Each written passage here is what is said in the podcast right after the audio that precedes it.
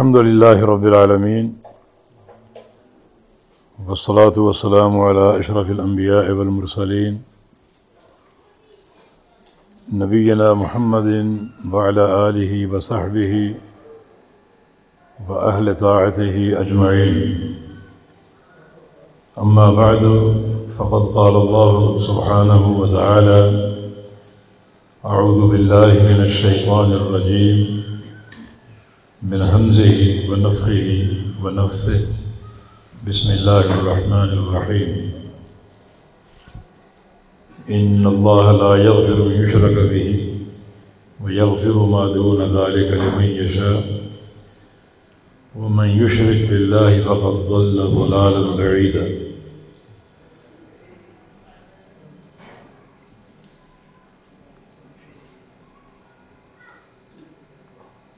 سب سے پہلے شرک کی تعریف۔ شرک کی مکمل تعریف جو ہے، وہ اس کی تین اقسام کو سمجھنے سے واضح ہو جائے گی۔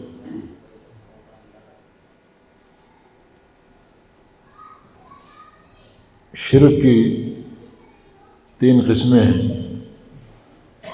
ایک ہے شرک فی الوحیت اور دوسری قسم شرک فی الربوبیت اور تیسری قسم شرک فی الاسماء والصفات۔ اللہ تعالیٰ کی ربوبیت میں شرک کرنا یہ پہلی قسم۔ ربوبیت سے کیا مراد ہے؟ ربوبیت سے مراد یہ ہے کہ اللہ تعالیٰ پوری کائنات کا خالق ہے اور پوری کائنات کا مالک ہے اور پوری کائنات پر اللہ رب العزت کا امر چلتا ہے، مشیت نافذ ہے۔ یہ تین چیزیں ربوبیت ہیں۔ اور ان میں سے کسی بھی چیز میں اللہ تعالیٰ کا شریک مقرر کرنا یہ شرک فی ربوبیت کہلائے گا۔ مثلا اللہ تعالیٰ خالق ہے، یہ توحید ہے۔ کسی اور کو خالق ماننا، چاہے ایک ذرے کی حد تک ہو یہ شرک ہو۔ ربوبیت میں شرک۔ کسی کے بارے میں عقیدہ رہنا کہ فلاں اولاد دیتا ہے۔ تو یہ ربوبیت میں شرک ہوگا اللہ تعالیٰ ہی مالک ہے۔ کسی کے بارے میں عقیدہ رکھنا کہ فلاں حقیقی مالک ہے، فلاں چیز کا، یہ ربوبیت میں شرک ہوگا اللہ تعالیٰ کے علاوہ کوئی مالک نہیں۔ مستقل جو ملکیت ہے، اللہ رب العزت کی ہے۔ حقیقی مالک اللہ رب العزت ہے۔ اور جن کو تم اللہ کے سوا پکارتے ہو، وہ تو ایک کتمیر کے بھی مالک نہیں، کھجور کی گٹھلی کے چھلکے کے مالک نہیں۔ تو اللہ رب العزت ہی حقیقی اور مستقل مالک ہے، پوری کائنات کا۔ یہ ہے، اگر کسی اور کو کسی بھی شے کا مالک، مستقل اور حقیقی تصور کرو گے یہ اللہ تعالیٰ کی ربوبیت میں شرک ہوگا یہاں ایک نقطہ اور بھی اللہ تعالیٰ اس پوری کائنات کا مالک ہے بادشاہ ہے تو اسی کی مرضی اور مشیت اس کائنات میں نافذ اور قائم اس کے علاوہ کسی کی نہیں۔ یہ پوری دنیا جو ہے، اللہ تعالیٰ کی مملوک ہے، اللہ اس کا مالک ہے۔ یہ پوری دنیا اللہ کی سلطنت ہے۔ اللہ اس کا حاکم ہے، اس کا بادشاہ ہے۔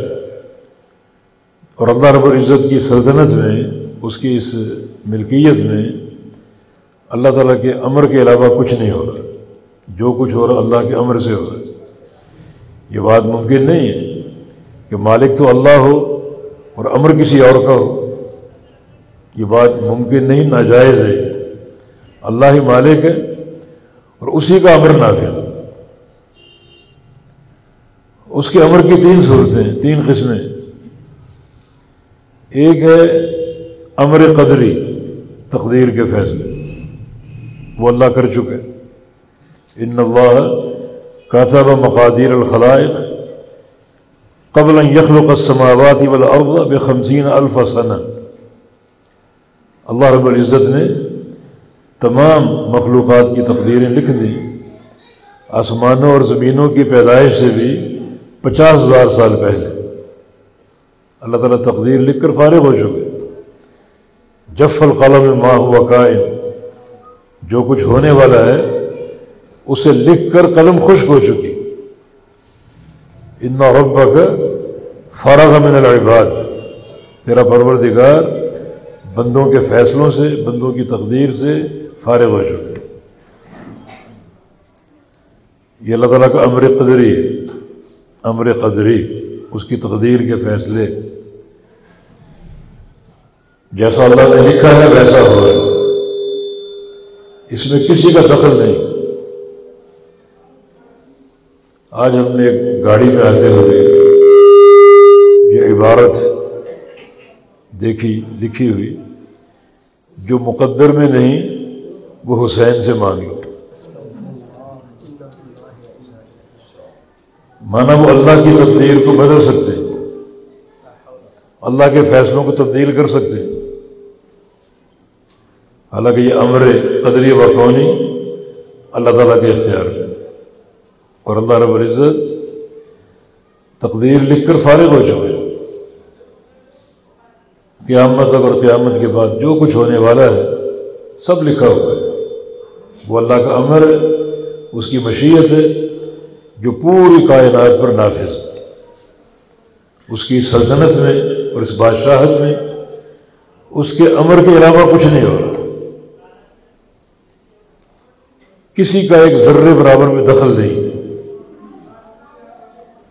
تو ان میں سے کسی بھی چیز میں اللہ تعالیٰ کا شریک مقرر کرنا یہ شرک ربوبیت ہے۔ اس کا نظام اس پوری کائنات پر نافذ ہے اور قائم ہے۔ کسی کا ایک امر بھی نہیں چلتا۔ کسی کی تدبیر نہیں چلتی۔ اسی کی مشیت، اسی کا امر اور اسی کی تدبیر ہے۔ اللہ الخلق والامر۔ خبردار یہ دنیا، اللہ کی خلق ہے، اللہ اس کا خالق ہے۔ اور اس دنیا پر، کائنات پر اللہ کا امر نافذ۔ یہ توحید سے ربوبیت ہے۔ اور اس میں شریک مقرر کرنا شرف ربوبیت دوسری قسم جو ہے وہ شرف الوحیت اللہ تعالیٰ کی عبادت میں کسی کو شریک مقرر کرنا۔ حالانکہ ہر طرح کی عبادت کے لائق اللہ رب العزت ہے۔ ہر طرح کی عبادت۔ وہ عبادت سری ہو، جہری ہو، رات کی ہو، دن کی ہو، قلبی ہو، لسانی ہو، دیگر اعضاء کی ہو، نمازیں ہوں، روزے ہوں، اور ان کی اجزاء بھی۔ سجدہ ہے، رکوع ہے، قیام ہے قرآت تشہد، زکوٰۃ ہے، صدقہ، نظر و نیاز۔ سب اللہ رب العزت کے لیے۔ وہ اکیلا ہر قسم کی عبادت کا حقدار اور مستحق۔ قرآن کریم کا پہلا امر کیا ہے؟ جو قرآن نے پہلا آرڈر جاری کیا وہ کیا ہے؟ یا الناس اعبدوا ربکم الذی خلقکم والذین من قبلکم لعلکم تتقون۔ اے لوگوں عبادت کرو اپنے رب کی۔ جو تمہارا خالق ہے۔ وہ اللہ تعالیٰ عبادت کا مستحق کیوں ہے؟ کیونکہ وہ تمہارا خالق اس کے علاوہ کو خالق دکھاؤ۔ دکھاؤ کوئی بندہ کو اپنا، کوئی پیر، کوئی ولی۔ اور بتاؤ کہ یہ اس چیز کا خالق ہے۔ فلاں چیز نے پیدا کی۔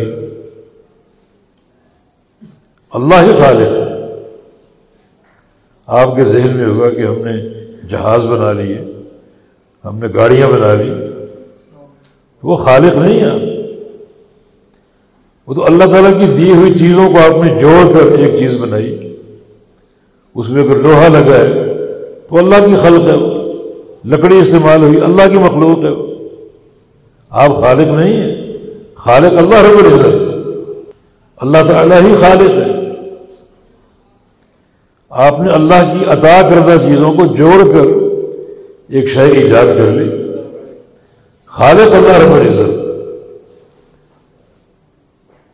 اللہ تعالیٰ کے علاوہ جن جن کو پوچھتے ہو، بتاؤ، انہوں نے کیا پیدا کیا؟ کیا چیز بنائی انہوں نے؟ تو ہر قسم کی عبادت کا اللہ مستحد ومن آیات ہی و نہار و شمس و القمر فلا تسجد الشمس وناد القمر وسجد اللہ خلا کر یہ اس کی نشانیاں ہیں۔ رات ہے، دن ہے، سورج ہے، چاند ہے۔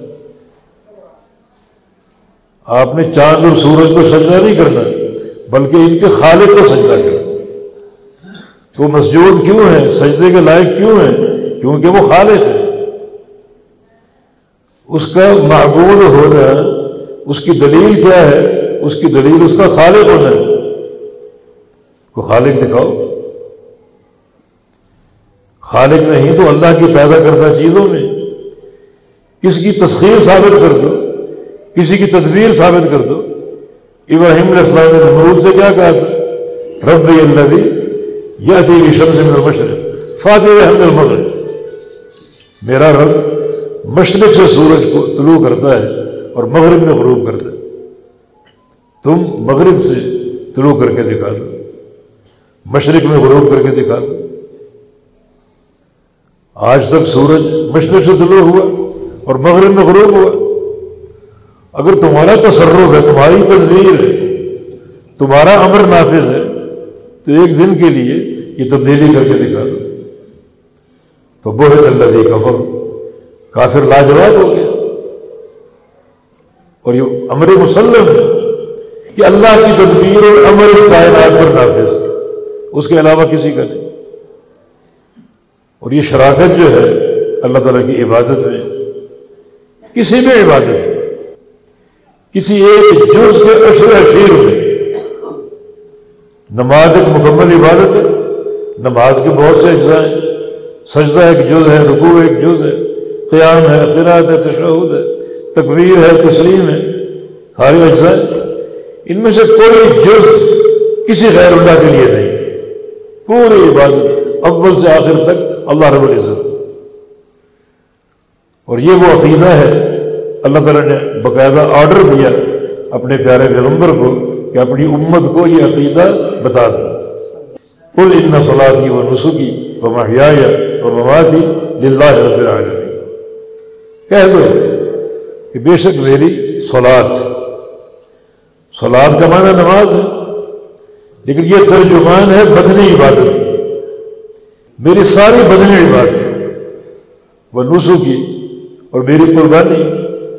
مانا ساری مالی عبادتیں عبادتیں دو ہی قسم کی، بدنی یا مالی۔ یہ بعض عبادت ایسی ہیں جو بدنی بھی ہے اور مالی جیسے حج۔ ہے یہ دو ہی قسم ہیں۔ تو ساری بدنی عبادتیں ساری مالی عبادتیں کچھ باقی اگر رہ گیا تو کیا میری پوری زندگی وہ مماثر اور میری موت کو للہ رب العالمین اللہ رب العالمین کے لیے یہ عقیدہ رسول اللہ صلی اللہ علیہ وسلم کا ہے اور اللہ کے امر سے یہ ذوقی عقیدہ نہیں وہ ادارے کا عمر تھا یہ عقیدہ اپنانے کا مجھے حکم دیا گیا اللہ تعالیٰ کا آڈر ہے تو یہ شرک بھی دو قسمیں ہو گئی۔ یعنی شرک فی ربوبیت اور شرک فی تیسری قسم شرک فی الاسماء و صفات اللہ تعالیٰ کے پیارے پیارے نام ہیں، اس کی صفات ہیں، اس کے افعال ہیں۔ جو کام کو انجام دیتا ہے، وہ سارے اللہ کے لیے مخصوص ہیں۔ کسی نام میں، کسی صفت میں اور کسی فعل میں کوئی غیر اللہ شریک نہیں۔ ان تسعتم تسعین اسمن من احصاها دخل الجنہ اللہ تعالیٰ کے ننانوے نام جو ان ناموں کو بصورت احساس ان ناموں سے تعلق پیدا کر لے۔ احسا کیا ہے؟ احسا کا من ناموں کو پڑھنا، یاد کرنا۔ سمجھنا۔ اور سمجھنے کے بعد جو ان کا مدلول ہے، اس پر قائم ہو جانا، اس پر ڈٹ جانا، یہ سب احسا کی صورت ہے۔ جو ان ناموں کا احسا کر لے، پڑھنے کے ساتھ، یاد کرنے کے ساتھ، ان کے معنی سمجھنے کے ساتھ، اور معنی کے فہم کے بعد جو ان ناموں کا مدلول ہے اس پر قائم ہو جائے۔ ان ناموں سے کیا فقہ حاصل ہو رہی؟ ان ناموں سے کیا علم مل رہا ہے؟ اس پر ڈٹ جائے اور قائم ہو جائے۔ وہ جنت میں جائے گا۔ تو اللہ رب العزت کے ناموں میں جو الہات کی شکلیں ان میں سے ایک شکل یہ ہے کہ اللہ تعالیٰ کے ناموں میں اس کی صفات میں غیروں کو شریک کر لیا جائے۔ غیروں کے عمل دخل کو قبول کر لیا جائے۔ اور یہ بڑی بھیانک شکل ہے سو شرک۔ بڑی بھیانک شکل۔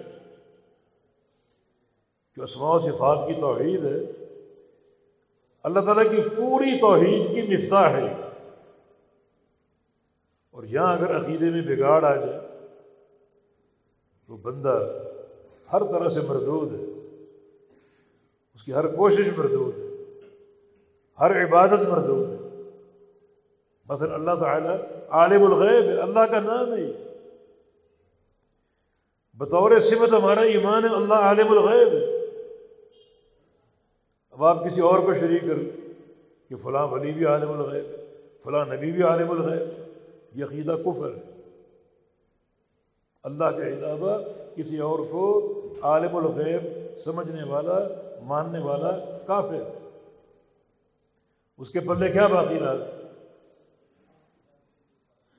وہ کلاش اور مسکین ہے اگر عبادت کر رہا ہے تو رائے گاہ ہے کوئی اس کا فائدہ نہیں۔ اللہ تعالیٰ کے علم میں کسی کو شریک کر لینا کفری عقیدہ ہے۔ جو قطعا قابل معافی۔ ہے یہ جو نام اور صفات ہے، اللہ تعالیٰ کے لیے مخصوص ہے۔ کسی نام اور کسی صفت میں، کسی کام میں کوئی دوسرا شریک نہیں۔ یہ شرف الاسماء و صفات یہ سارے نام اللہ رب العزت کے ہیں۔ یہ ساری صفات اللہ رب العزت کی ہیں۔ ان میں کسی کی شراکت قابل قبول نہیں۔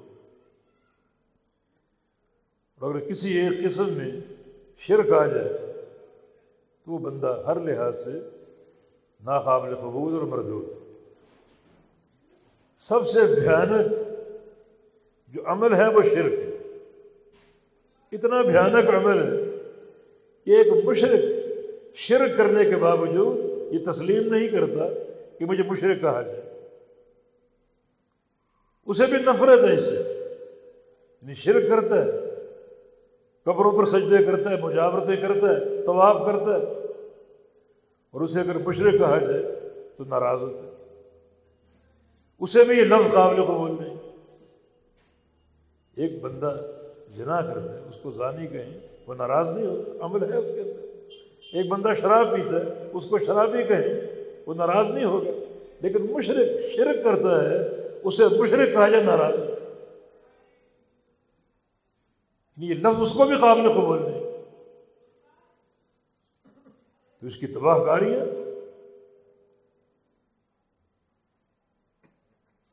یہ ساری تباہ کاری کی اساس شرک ہے۔ دیکھیں توحید اللہ تعالیٰ کا حق ہے۔ نبی اسلام کی حدیث ہے کہ حق اللہ عباد بلا کو بھی شہید اللہ تعالیٰ کا بندوں پر یہ حق ہے کہ بندے اللہ تعالیٰ کی عبادت کریں اور اس عبادت میں کسی کو شریک نہ ٹھہرے، یہ اللہ کا حق ہے۔ ایک ہی حق ہے، اس کی عبادت کرو، خالص۔ اور اس عبادت میں کسی کو شریک مقرر نہ کرو، یہ ایک اس کا حق ہے۔ یہاں ایک اور نقطے کی بات۔ ہے حق اللہ عدل عباد اللہ کا بندوں پر یہ حق ہے کہ بندے اللہ تعالیٰ کی عبادت کریں۔ اتنا کافی ہے۔ ایک بندہ پوری زندگی صرف اللہ کی عبادت کرتا رہے۔ تو اس کی توحید مکمل ہے۔ نمازیں اللہ کے لیے، روزے اللہ کے لیے، قربانی اللہ کے لیے، نظر و نیاز اللہ کے لیے، ذبح اللہ کے لیے۔ صدقہ زکوٰۃ اللہ کے لیے، پوری زندگی اللہ رب العزت کے لیے۔ تو اس کی توحید قابل قبول ہو گئی؟ نہیں۔ جب تک ہر قسم کے شرک کا انکار نہ کرے، جو بھی معبودان باطل ان کی نفی نہ کرے، اس وقت اس کی توحید قابل قبول نہیں۔ کیونکہ توحید جو ہے، وہ نفی و اس بات ہے۔ توحید کے دو ارکان ہیں۔ ایک رکن نفی کا اور ایک اس بات کا۔ رکن نفی کیا ہے؟ لا الہ۔ رکن اس بات کیا ہے؟ اللہ۔ لا الہ ایک چیز کی نفی کر رہا ہے۔ کوئی معبود نہیں۔ نفی۔ مطلق کوئی معبود نہیں۔ اس نفی کو ماننا پڑے گا۔ ورنہ کلمے کا انکار کر فہم کے بغیر کلمہ کیسے پڑھ لیتے کیونکہ آئدہ مشہادہ ہے۔ کائنات کی سب سے بڑی گواہی، اللہ کی توحید کی گواہی۔ تو فہم اور ادراک کے بغیر یہ کیسے قابل قبول ہو سکتے میں کہتا ہوں کہ صحابہ نے اس کلمے کو قبول کیا سمجھ کر، اور صحابہ کے دور میں مشرقین نے اس کلمے کا انکار کیا سمجھ کر۔ ان کا قبول فہم اور ادراک کے ساتھ ہے۔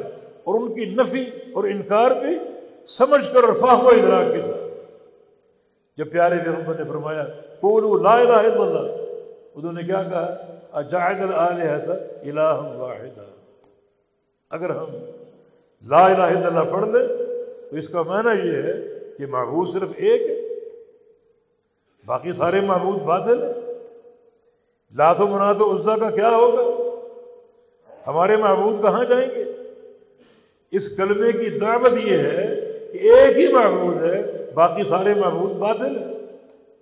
ان کا فہم صحیح تھا، ادراک صحیح تھا مانا کلمے کے منکر بنے سمجھ کر سمجھنے کے بعد۔ آج کلمے کا اقرار کرنے والے اقرار تو کرتے ہیں، کلمے کو سمجھتے نہیں۔ یہ پہلا رکن جو رکن نفی ہے، لا الہ، اسی کا فہم حاصل۔ قدم قدم پر درگاہیں۔ قدم قدم پر آستانیں جن کی باقاعدہ مجاورت چل رہی ہے، سجدے ہو رہے ہیں، طواف ہو رہے ہیں، پوجا ہو رہی ہے، دیے جلائے جا رہے ہیں، چادریں چڑھائی جا رہے ہیں۔ یہ بھیانک قسم کے شرک ہیں۔ اور توحید اللہ کا حق ہے۔ اللہ کے حق کو پامال کرو گے اللہ رب العزت تمہارے سارے حقوق پامال کرو یہ آسمان اور زمین کا ایک تعلق ہے۔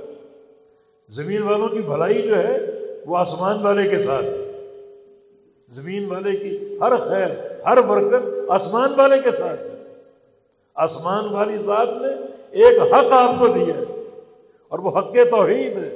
شرک سے بچو اور توحید کو اختیار کر لو، ایک ہی حق دیا نعمتیں بے شمار دی بھائی تعدو نعمت اللہ لا تو اللہ کی نعمتیں اگر شمار کرنے بیٹھ جو شمار نہیں کر سکتے نعمتیں بے تحاشا ہیں۔ لیکن ان کے مقابلے میں حق صرف ایک ہے کہ میری عبادت کر لو اور اس عبادت میں کسی کو شریک مقرر نہ کرو۔ اس حق کو پامال کر دیا تو اللہ رب العزت تمہارے بھی سارے حقوق پامال کر دیا تمہاری خیر و برکت جو ہے، تمہاری کامیابی جو ہے، وہ آسمان والے کے امر کے ساتھ مربوط ہے۔ یہ بات نبی السلام نے عبداللہ بن عباس کو سمجھائی تھی۔ احفظ اللہ یا حفظ کا احفظ اللہ تجد و تجا ہے عبداللہ، اللہ تعالیٰ کے دین کی، اس کی توحید کی حفاظت کرو۔ اللہ تمہاری حفاظت کرے۔ گا اللہ تمہاری حفاظت کرے۔ گا اللہ تعالیٰ کی توحید کے محافظ بن جاؤ۔ ہمیشہ اللہ کو سامنے پاؤ۔ تمہاری مدد کرے گا۔ یہ سید زید بن حارثہ کا واقعہ ایک جہادی مہم میں بچھڑ گئے جنگل میں تنہا ہو گئے۔ اور ایک عجیب سی بلا ان پر حملہ آور ہوئی۔ عجیب سی ایک بلا۔ اس سے قبل ایسی بلا دیکھی نہیں تھی۔ حملہ آور ہوئی۔ انہوں نے تین بار پکارا، یا ارحم الراحمین، یا ارحم الراحمین، یا ارحم الراحمین۔ ایک فرشتہ اوپر سے آیا۔ اس بلا پر حملہ کیا، اس کے ٹکڑے ٹکڑے کر دیے۔ فرشتہ انسانی شکل میں آیا۔ پھر اس نے بتایا کہ میں فرشتہ ہوں۔ جب تم نے پہلی بار یا ارحم الراحمین کہا، میں عرش کے قریب تھا۔ دوسری بار کہا، میں آسمان تک پہنچ چکا تھا۔ تیسری بار کہا، میں تم تک پہنچ چکا تھا۔ اللہ تعالیٰ کی توحید احفظ اللہ یہ حفظ کا تم اللہ کی توحید کی حفاظت کرو، اس کے دین کی حفاظت کرو، اللہ تمہاری حفاظت کرے۔ گا تو یہ ایک ربط ہے آسمان اور زمین کا۔ آسمان والی ذات نے ایک حق آپ کو دیا اس حق کی حفاظت کرو گے، اللہ رب العزت تمہارے سارے حقوق کی حفاظت کرے گا۔ کیا چاہیے تمہیں؟ امن چاہیے، کھانا چاہیے، روٹی چاہیے، پیسہ چاہیے، دنیا کا مال چاہیے، سلامتی چاہیے آفیت چاہیے یہ تمہارے حقوق ہے سب تم کو ملے۔ گا مگر اس کے حق توحید کی نگہداشت کرو، اس کی حفاظت کرو۔ اگر حق توحید کی حفاظت کرنے میں ناکام ہو گئے، تو اللہ رب العزت بھی تمہارے سارے حقوق کو امار کر دیں سارے حقوق ضائع پھر نہ امن، نہ عافیت، نہ کوئی سعادت، نہ کوئی ترقی، نہ کوئی عروج، سب چیزیں ختم ہو جائیں۔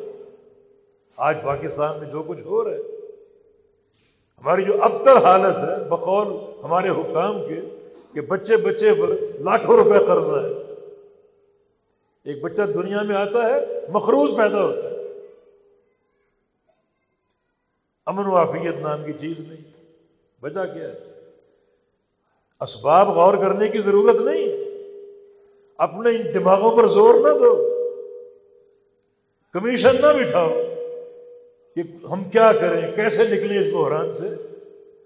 اس کے فیصلے ہو چکے شریعت متحرہ میں اس کا حل موجود ہے۔ ضرورت تنفیذ کی۔ وہ تنفیذ کیا ہے؟ اللہ تعالیٰ کی توحید کی تنفیذ۔ تو سارے جو بگاڑ ہیں، فساد ہیں، خرابیاں ہیں، ان کی جڑ جو ہے وہ شرک ہے۔ جب تک شرک موجود ہے یہ بگاڑ قائم رہے دیکھو جو قوم اپنے رب کے بارے میں اختلاف کرتی، اللہ کا مکان کیا ہے؟ اللہ تعالیٰ کہاں ہے؟ جس قوم کو یہ معلوم نہیں۔ نبی اسلام کے دور میں ایک لونڈی کو یہ معلوم تھا۔ آپ نے پوچھا، این اللہ اللہ کہاں ہے؟ اشارت السما آسمان کی طرف اشارہ کی اللہ عرش پہ مستوی۔ فرمایا کہ آتے کہا مومن اس کو آزاد کر دو، یہ مومن ہے۔ آج بڑے بڑے پگڑیوں والے جبوں اور کبوں والے، دستاروں والے، ان سے پوچھو اللہ کہاں ہے؟ ہر جگہ ہے۔ کوئی کہتا اللہ اللہ مکان ہے کوئی کہتا ہے نہ دائیں نہ بائیں، نہ آگے نہ پیچھے۔ کوئی کہتا اللہ تعالیٰ ہر چیز کے اندر اختلاط کیے ہوئے کوئی کہتا اللہ ہر چیز میں حلول کیے ہوئے یہ سارے صوفیہ کی عقیدے جہاں ایسے ایسے خبیص اور غلیظ عقیدے ہوں، اس قوم کو عفیت ملے گی۔ جو قوم رحمان کی صفت کا انکار کر رہی ہے۔ شیخ الاسلام رحمہ اللہ سے ایک شخص اسی مسئلے استواد العرش پر مناظرہ کر رہا تھا۔ اللہ تعالیٰ کے استفاع کو نہیں مانتا تھا۔ اس کی نفی کر رہا تھا۔ شیخ الاسلام نے فرمایا، اللہ تعالیٰ کے استفاع کی صفت کا اگر میں انکار کروں تو میں کافر ہوں۔ لیکن تجھے کافر نہیں کہوں کیونکہ میں جانتا نہیں۔ تیرے عقیدے کی کیفیت کیا ہے؟ تیرا باطن کیا ہے؟ تیرے اندر کیا ہے؟ کسی کو کافر قرار دینا ہو تو اس کا باطن بھی معلوم ہونا چاہیے۔ ظاہر تو آ گیا، تو استوا کا منکر، تیرے اندر تیرے علم کی کیفیت میں نہیں جانتا۔ لیکن اپنی کیفیت کو جانتا ہوں۔ اگر میں اللہ تعالیٰ کے استوا کا انکار کروں تو اپنے آپ کو کافر کہوں۔ گا ماں منیفا رحم اللہ کا قول کہ جو شخص اللہ تعالیٰ کے استفاد العرش کا انکار کرتا ہے وہ کافر۔ اور جو اللہ رب العزت کے استفاد العرش کو مانتا ہے، مگر اس کو شک ہو پتہ نہیں عرش اوپر ہے یا نیچے ہے، وہ بھی کافر۔ اور آج انہی کو ماننے والے اللہ تعالیٰ کے استفاع کا انکار کرتے اللہ تعالیٰ ہر جگہ اللہ مخلوق کو پیدا کر کے مخلوق میں نوز باللہ داخل ہو جاتا ہے۔ اللہ تعالیٰ اللہ مکان کہتا کہ اللہ تعالیٰ مومنین کے دلوں میں یہ قوم کسی خیر کی اور کسی آفیت کی مستحق ہے۔ بتانا ہی چاہتا ہوں کہ جو بھی بگاڑ اس کائنات میں قائم ہے، ظاہر الفساد پھر برے والبحر۔ خشکی میں بھی فساد ہے اور سمندر میں بھی فساد ہے۔ اس سارے فساد کی جڑ جو ہے وہ شرک۔ اساس جو ہے وہ شرک۔ تو احفظ اللہ احفظ کا اللہ تعالیٰ کی توحید کی حفاظت کرو، اس کے دین کی حفاظت کرو۔ اللہ تمہاری حفاظت کرے گا۔ ہر شے پر قادر۔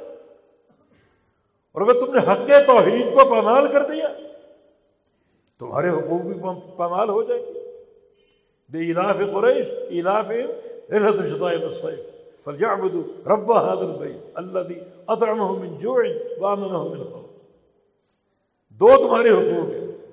تم بھوکے نہ رہو، تمہیں کھانا ملتا رہے، روٹی ملتی رہے، اور تم کو امن اور سلامتی ملتی رہے۔ دو تمہارے حقوق ہیں، مل جائیں گے۔ لیکن شرط کیا ہے کہ فل یا رب حاضر بیت اس گھر کے رب کی عبادت کرو۔ توحید۔ اللہ تعالیٰ نے قریش کے سفروں کا ذکر کیا۔ اللہ تعالیٰ نے قریش کو امن نہیں دیا، ان کو روٹی نہیں دی۔ کیسے؟ نبی اسلام کی بے سے قبل، آپ کی نبوت سے قبل، بڑا فساد اور بگاڑ تھا۔